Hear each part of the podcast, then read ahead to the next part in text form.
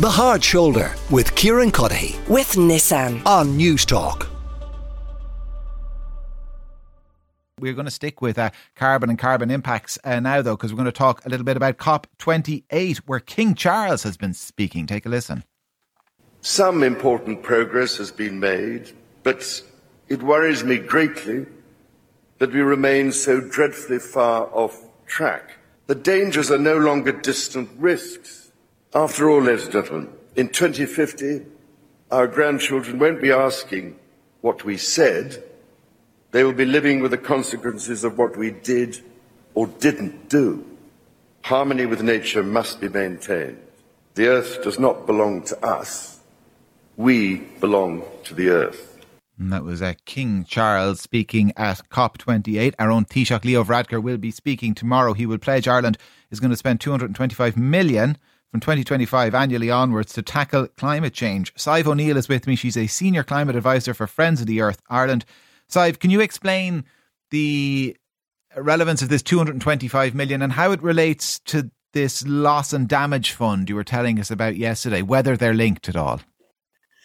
Yeah, well, in fact, uh, it, it turns out that they're not really linked because the 225 million is the existing commitment that Ireland has made for climate finance. And it's quite disappointing to see that Ireland, while it played a leading role in helping to negotiate the creation of this fund, seems to be using the additional climate finance pledges to fund it. In other words, we're not making any new and additional finance available for loss and damage. It's coming out of what was already committed post 2025.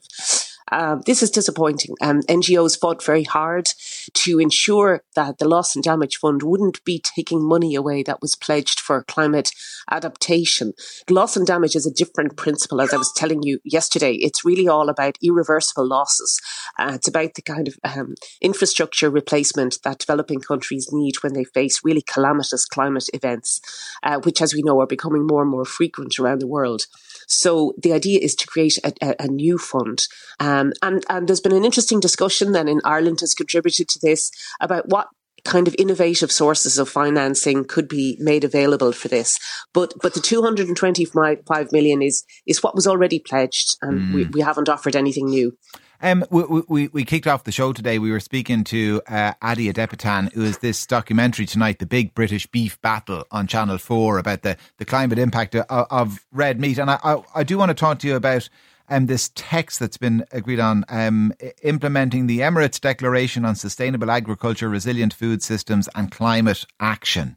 What is it, and what impact will it have, if any? Well, I think I think it'll have absolutely zero impact because okay. it's very much it's a very performative kind of thing, pulling together all kinds of bland things that are really all already the case in terms of it's not really pushing countries into, you know, confronting the issues around livestock agriculture in particular and the need for sustainable food systems. Um, so that's a very, very disappointing text. And um, in fact, recently I, I, spotted the European Council approval uh, to sign on to it. And, you know, they were very happy with the text as it was, which is like really deep, deeply disappointing. So it doesn't really mention the fact that livestock emissions are major contributors of uh, uh, greenhouse gases, methane and nitrous oxide. It doesn't mention the fact that we need to shift towards sustainable diets and that there's such a strong evidence base for this. It doesn't talk about, you know, resilience and the need to you know, shift to globally sustainable agricultural systems to support a growing population. There's so many things that are just not in it. Like you wonder why they bothered, you know. So it, it definitely gives rise to the suspicion, and I'll, I can't wait to see that documentary, that the livestock sector, the meat industry, the dairy industry globally has been hard at work lobbying governments to make sure that nothing in these texts, um, you know, really uh, affects them, is going to kind of um, have any bad impact on their business. Mm. So it's business as usual for meat and dairy. Yeah, we're not uh, we're not making great ground so far. So we have a pledge of 225 million. That's money we've already pledged, and we have this text then. Uh, when it comes to sustainable agriculture, that you say not really worth the, the paper it's printed on. Um, phasing out fossil fuels, then maybe you're going to have some good news on that front. Well, it's early days yet, Kieran. Um, there's a lot of pressure on the COP to deliver um, meaningful improvements to this. Now, with all of these COP negotiations, you're looking for decision text. So this this would be the text that's agreed at the very end of the, the COP, and it takes a full ten days to agree on that. Some countries are pushing for um, language that refers to phasing out and then other countries are talking about phasing down. So the difference between phasing out and phasing down fossil fuels is quite significant. Excuse me. Tail end of a cold here. And so the countries that are, you know, very supportive and are exporting fossil fuels don't want any language that commits a phase out. They like the idea of, you know, techno fixes uh, like carbon capture and storage. So they think that, well, maybe we can continue to burn fossil fuels, but we can just add on these technological solutions to capture the greenhouse gas emissions. So that's why they're looking for language like phasing out or phasing mm. down unabated. Unabated means where you don't have these uh, carbon capture and storage solutions tacked on to the end of the pipe. Um, now, the thing is that none of these technologies are really workable at scale.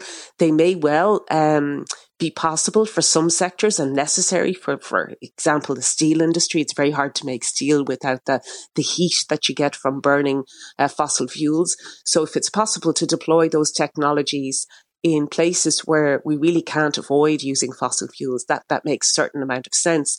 The problem is that the fossil fuel industry and the countries exporting fossil fuels including the United Arab Emirates, are using that language to really postpone the lifetime of existing infrastructure and in, existing licenses um, so that they can keep burning fossil fuels, keep selling fossil fuels for longer, all of which will blow through the global carbon budget.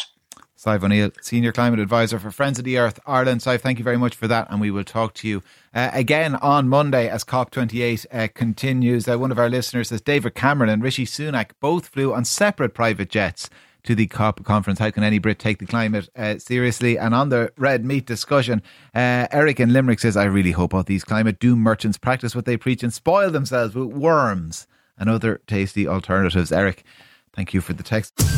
The Hard Shoulder with Kieran Cuddihy. With Nissan. Weekdays from 4 on Newstalk.